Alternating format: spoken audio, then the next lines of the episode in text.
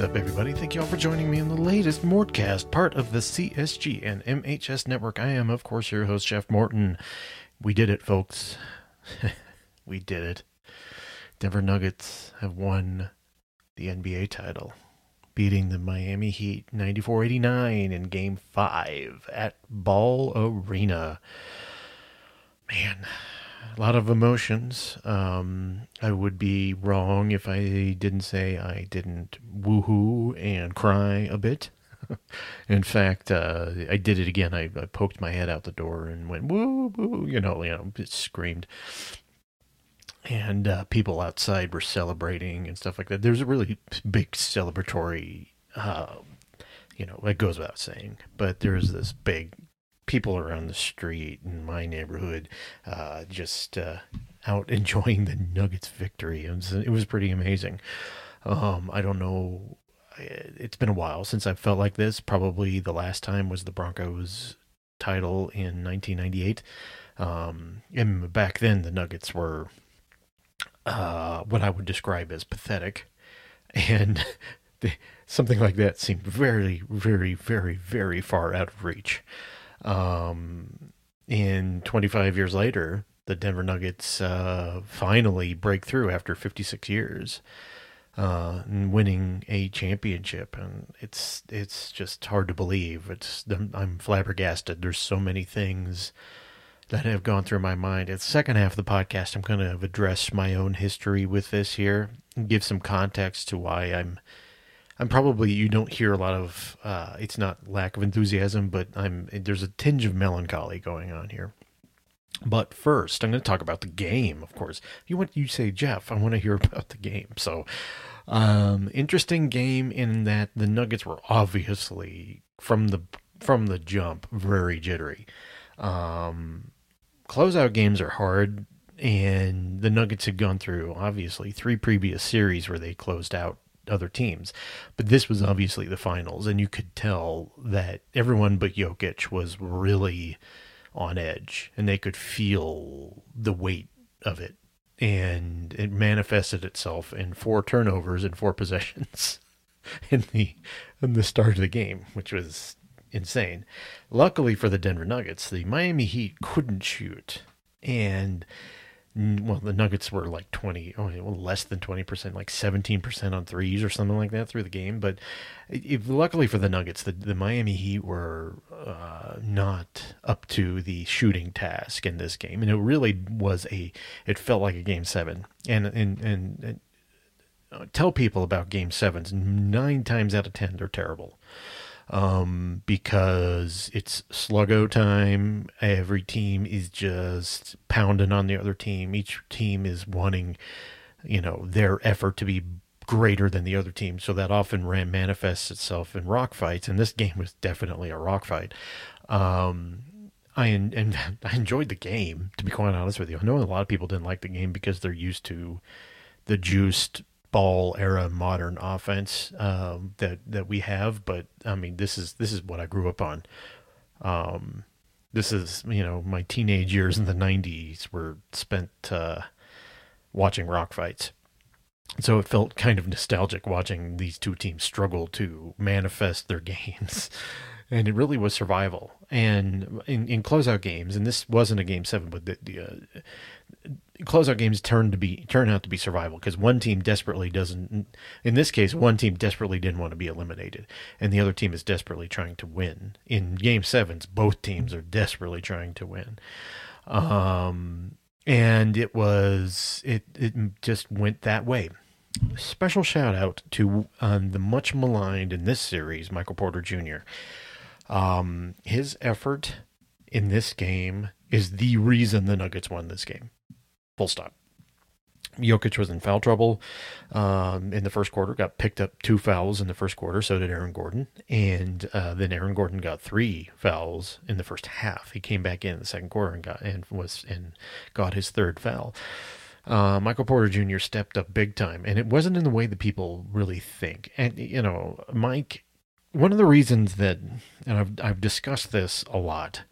One of the reasons Mike looks worse than he actually is on defense is because he's playing a position where you have to cover a lot of ground, and he does it with his length, but he's not fast.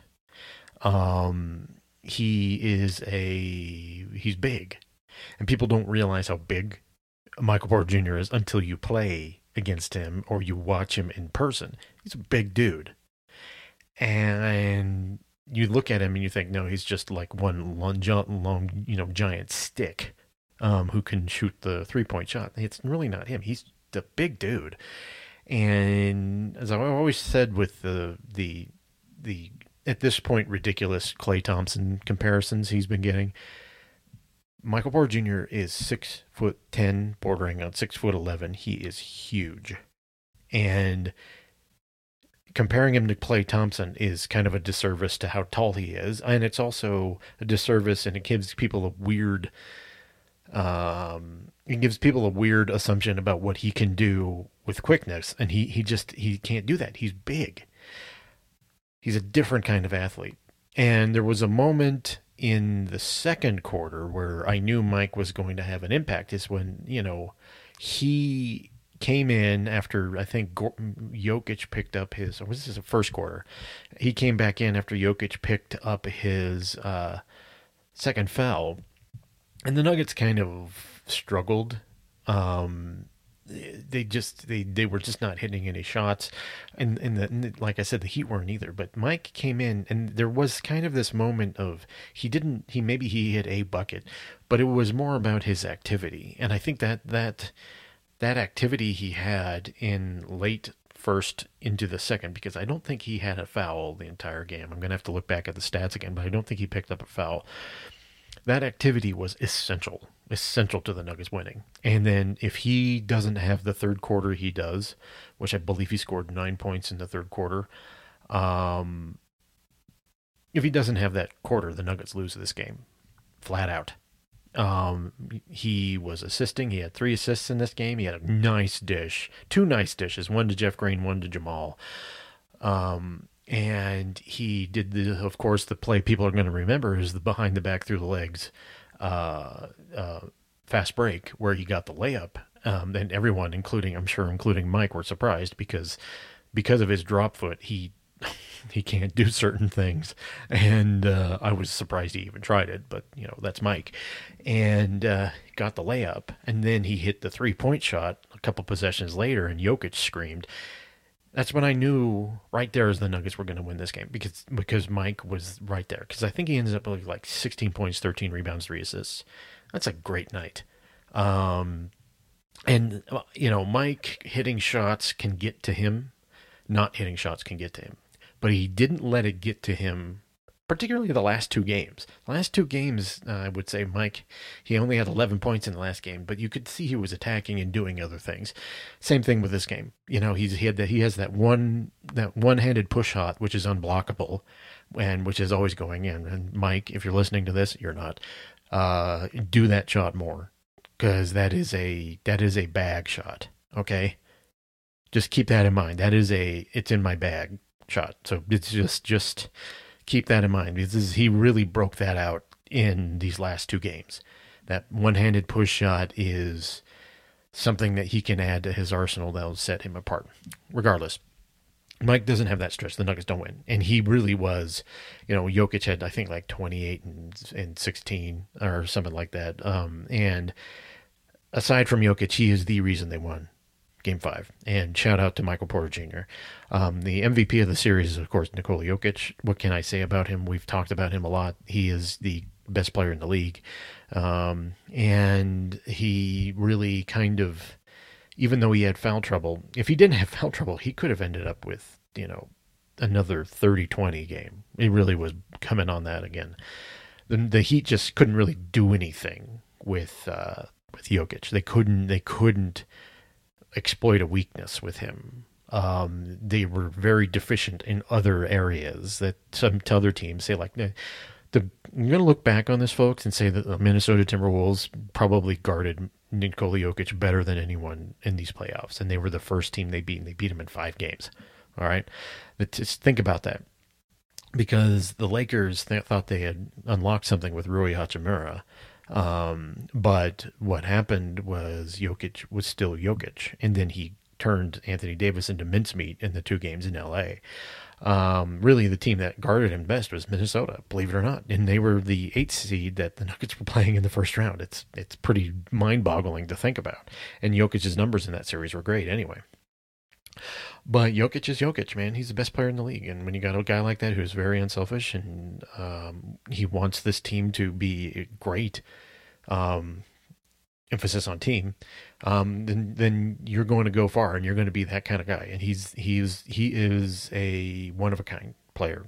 I mean, people compare him to Tim Duncan, and I'll be honest with you, he's he's a different player than Tim Duncan, and it is it is great to see. Duncan never did the assists. Duncan played in a different era too, where um, you needed a guy to score 25, 30 points a game uh, via these boring as hell bank shots that he would get off the glass. Um, anyway, that's enough of my Tim Duncan rant.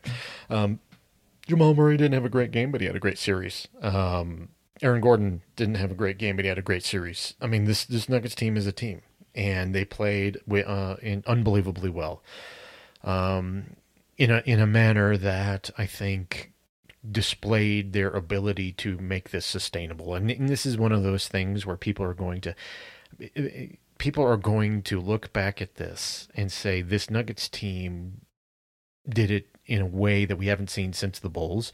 One of the reasons of the Bulls, I mean, yes, Michael Jordan was amazing and he would dominate one on one and all this stuff, but the rest of the team, particularly under Phil Jackson, had that team approach. So when they went into crisis mode, they could always go into triangle sets, and everyone knew knew where to go. Um, one thing people misunderstand about the Bulls is that they didn't run triangle that often, other than the two years that Jordan was uh, not in the league, where he went to play baseball. Um, there is there's very little um, um, of that that they actually ran during a game. I think I think it would be thirty percent sets they would run via triangle, and it's usually when Pippen was uh, doing the second unit stuff. Um, but the, that structure was in place to include the team.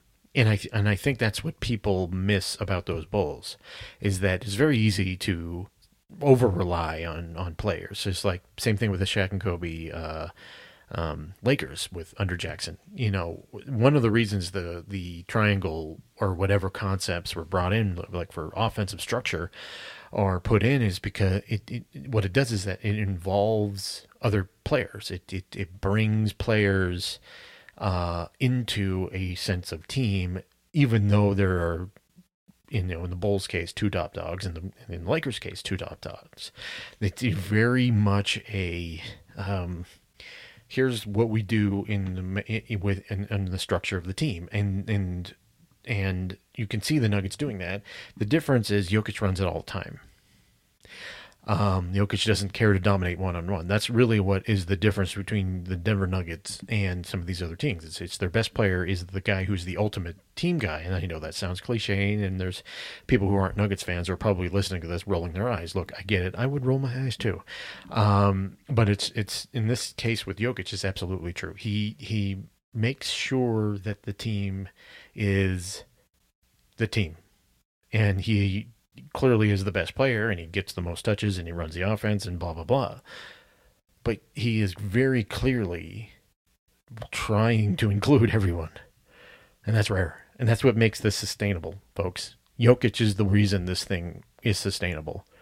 And that goes without saying. Um, so, congratulations to my Denver Nuggets. I never thought it would happen after 40, well, excuse me, 56 years. Um, and you know, I'm 45, and the entire time, you know, they, they existed two years before I was born in the NBA. And uh, so the entire time, my entire whole lifetime, you know, look, I uh, I never thought they would win. I if I'm if I'm honest with everyone here, I just didn't think it was going to be a thing. I mean, my friend Andy Feinstein would often say that the Nuggets will never win in his lifetime, and I think it's because the Nuggets never really had, other than David Thompson in his absolute prime, which was in the '70s. Um, Nuggets never really had a superstar like that. Alex English was a great, great star, but he was he was he was not the transcendence that you need. in the NBA because it's such a, an individual sport within a team construct. You need a guy who's going to stand out like that, and the Nuggets never had it until Jokic came. The second round pick that was was picked obviously during a Taco Bell commercial. I mean, uh, I the the second round pick who Nate Timmons had to. I was sitting in the media room. Uh, Nate Timmons had to nudge me and say the Nuggets did a pick. I had no idea he had been picked. True story. I'm not really proud of that one either. So uh, yeah, Denver Nuggets. Uh, congratulations, congratulations. This is this is fantastic. I, I I was elated and cried last night. It was it was something I've been waiting for my whole life. And in the second half of the podcast, I'm going to talk to you about my tinge of melancholy um, and, and, and indicate why this is different. And maybe it's because of some circumstances that have have gone with me throughout this time that I have been covering the Denver Nuggets. We'll be talking about that right after I talk to you about Blanchard Family Wines, located between 18th and 19th and Blake and Wazee in beautiful lower downtown Denver, Colorado. Just a couple blocks away from Coors Field, right in the military block there. Always online at bfwdenver.com. Uh, they, uh, Pinot, they got reds of any varietal, including Cabernet and Merlot and Malbecs, and they got varieties from the western slope of Colorado. They got Rieslings. They've got um, Gewürztraminer if you're into really sweet German wine. uh, they got whites, obviously, got rosés. Basically, they have everything you want in your local wine bar. They got a location in Fort Collins, Denver, and in Sonoma County, California. They make their own wines in Sonoma County, so the Blanchard family wine branded wines are all from Sonoma County.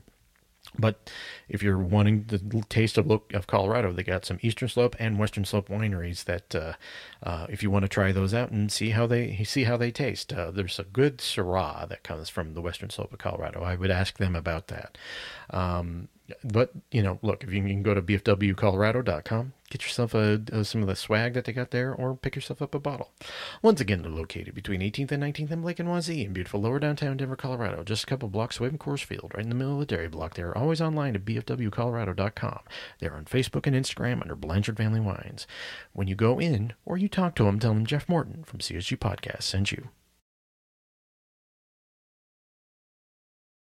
I started my journey with covering this Denver Nuggets team all the way back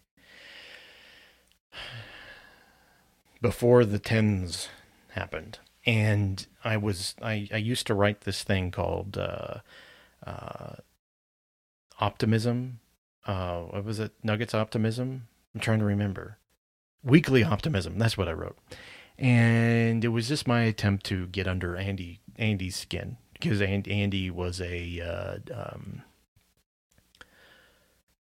I, I don't think he's more cynical than me. I think I was just antagonistic at the time, and I was 32. You know, why was I doing this? It's been a long time, folks. It has been a really, really, really long time to be doing this.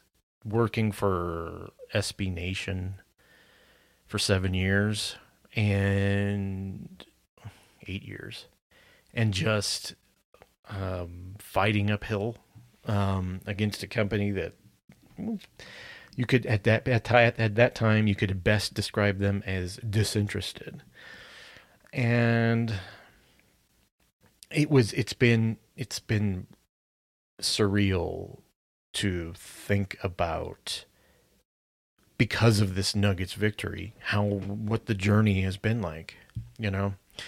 Adam Mares I brought on to Denver Stiffs in 2015, I think. I don't know. It was it was 15. It was 2015. And I I remember talking to him at uh, a Barnes and Noble in Thornton and just trying to because we had some issues in the past um, just to make sure that you do things like that to make sure these people aren't insane. And uh, Adam was very much not.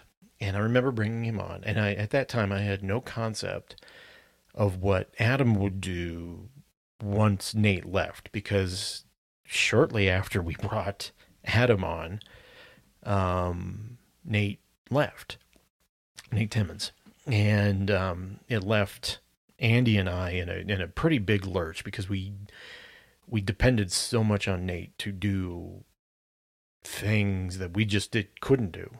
And um there was a fateful meeting in September of of uh, 2015 where basically Andy and I said you can you can be the editor of the site and Andy and I will just be the uh, proprietors. Um, and we were the we were the the overlords um, and we just watched and basically made ourselves emeritus on the site i'm telling you all this because what happened after then was that it took someone with a vision of of success to turn denver stiffs into something that it wasn't under nate andy and me essentially what we had done is we had taken things as far as we could and what the reason this has made me think of this is because sometimes we need to be reminded that we did something very specifically for the love of what we do.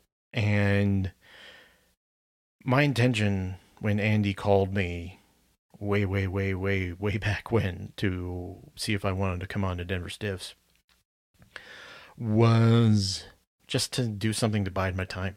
And honestly, I didn't think it would still be a thing 14 years later. I honestly, I honestly did not. Um, and the Nuggets winning this championship has made me think about time and it has made me think about about what it takes to get there. Um, blogging in 2009 2010 was completely different than it is now. Um, we had to fight for um, there there was a time where even aggregating the Denver Post articles would result in a terse email from the uh, people at the Denver Post. I hated aggregating. All three of us hated aggregating. So we concentrated mostly, Nate Timmons, Andy Feinstein, and myself, on writing original articles that were good, that is essentially what we wanted to do. Nate was different with his zany outlook on life. Me with my historical perspective. Andy with his wry cynicism. We we all we all strive to do our own thing. It was niche. We were it was very Gen X, even though Nate's not a Gen Xer. We it was very it was very Gen X blog. We we were doing something relentlessly ourselves, and it was pretty cool. It was never something that was ever going to be successful in that sense. But we did start the Stiffs Nights Out, which began in t- February of 2010. We did start um, many of the things that are staples throughout uh, the the entire media landscape now, and it's something that um, I don't know. It is something I look back on and I think we accomplished uh, something that was pretty cool it just was never going to be under our leadership something that was successful. And another thing that we didn't really think that would happen was the Nuggets ever winning a title. This was always going to be a a labor of love because the Nuggets always made you work for things. Um, and even after we became credentialed, um, you know, covering the 57 win Nuggets team, and then I would do practices. Nate would be do practices and games, and then comes to the Shaw years, and it got real depressing real quick. And I and I went to every game, both of the Shaw years at home. I went to every game, and I went to every practice. And it's just it, you don't think that it's going to turn into something, and bringing the likes of Adam Mares on and and having him being able once Andy and I uh, had decided that we couldn't do it, him taking it to a different level was key to the growth and where media is right now. But this isn't going to be a, an exploration of what the way Denver media is. It's just an exploration of me thinking I never really thought I would be here. Um, I I exclusively do two podcasts now. This podcast and the Gen X show, and I sort of cover the Denver Nuggets. I haven't been credentialed for two years. I am a, I am a back to where I was in 2007, 10. And it is it is weird to think about. And this championship that the Nuggets have had right now has made me sort of appreciate all the hard work that I did, Andy did, Nate did, back at a time when I mean you you had two blocks. It was Denver Stiffs and uh, um, on the True Hoop Network you had Roundball Mining Company, which was headed by Jeremy Wagner, who was the originator of Pickaxe and Roll back in 2007. And you had Joel Rush, uh, Charlie Yao, later Kalen Deremo. Um, but it was the small community. There was basically two, and True Hoop was used to be the leading blog network, and then uh, ESPN just stopped caring about it. It was really weird. Um, but it was it it just wasn't we we we were never going to be successful under us and it wasn't the point. We were covering the denver nuggets because we liked covering the denver nuggets. This team that is exceedingly frustrating as in it has a very lackluster history that i hope i've imparted to people tidbits of but we tried. We did our best. We tried to give people uh, a good angle on things in a very professional way that was unusual for bloggers at the time. There's a reason that bloggers were not respected by teams or media outlets. We did that. And if you would have told Jeff in 2009 that the Denver Nuggets would be winning the title, I would have said you were nuts because even with the peak of the Melo era, I never really bought it. And now it's surreal to think about after all these years and after all the hard work where we are right now. Um, I think I kind of want to say this because I, I, was bringing this up last night as after the Nuggets won, and I, I cried a little. You know, I knew this would I knew this would probably hit me emotionally. Give a shout out to Andy Feinstein. Give a shout out to Nate Timmons. Um, those guys even put in even more hard work about on this than I did. We came about in an era that wasn't favorable to making this sort of thing a career and how I have lasted this long, I could not tell you guys. I just cannot tell you how. Maybe it's just sheer stubbornness and my desire to be a contrarian that has kept me going despite I mean, the CSG audience is loyal. I get I get the same downloads I did 5 years ago, 6 years ago, 7 years ago. I get the same downloads. You guys are loyal as hell, and I love all of you for still listening to CSG. I, I I'm constantly grateful because I reward you with my monotonous tone and my history lessons, and uh, obviously there is a there is an audience there for that. But looking back on it, give kudos to Andy Feinstein, give kudos to Nate Timmons. Not necessarily me, I'm still here, but give it to those two guys who poured their heart and soul into at the same time I was at Denver Stiffs into something that was hard to do was extre- an, an extreme labor of love with a team that n- never rewarded us and gave us constant heartburn and angst and headaches. The good vibes right now are worth the the the hard work we put in back then and the 35 years I have spent watching this team. It, it's completely worth that. It's made me think about it.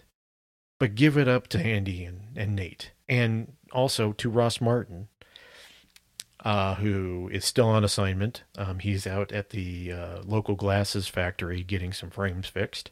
Uh, he'll be reporting on that eventually when he gets back. Ross also really uh, he had a vision of CSG that that and he was ahead of his time and Nate and I did not listen to him. we have said this before again. Ross was Ross is the reason there is even a CSG and uh, that I could not give enough compliments to that guy and his vision that that Nate and I fought because we didn't have the foresight to see into the future like he did. So shout out to Ross Martin for this because we we at this point are just seeing something that we never thought would happen. And kind of wish those guys were around right now to talk about this. And you never know. Maybe here in the very, very recent uh, future, I'm going to be having those guys in the podcast again. You never know. All right, the Denver Nuggets have won the 2023 NBA Finals. Give yourself a pat on the back, Denver. It's been a long time. It's been a very painful time, but it's been a long time. This Denver Nuggets team is special, and this team could be making a big time run here with multiple championships. That's what I believe. I've never been so confident in a, in a Nuggets team ever. They're dominant, and they are doing it the right way. And as long as Nikola Jokic wants to play, this Nuggets team will always be a contender. And when you think about that, and you think about the Nuggets history and all everything that they have gone through, just think about how amazing that is and how grateful we all should be right now that we have the opportunity to watch this and see a Denver Nuggets team that is easily, probably right now, the best team in Denver sports and the best team in NBA in the NBA. All right, thank you all for joining me on the latest uh, CSG. I might might be taking a break here. I have recorded a ton of podcasts. I have not yet decided this. Um, I've been on an when I, there hasn't been games, I've been on an every other day schedule. I might stick to that. I don't know. I might take a short trip to see my mom. I don't know. So uh, I will see about that. If not, uh, I will let you know on Twitter at jmorton78 if I'm going to be taking a short break. Uh, otherwise, uh, I will see you in the next episode.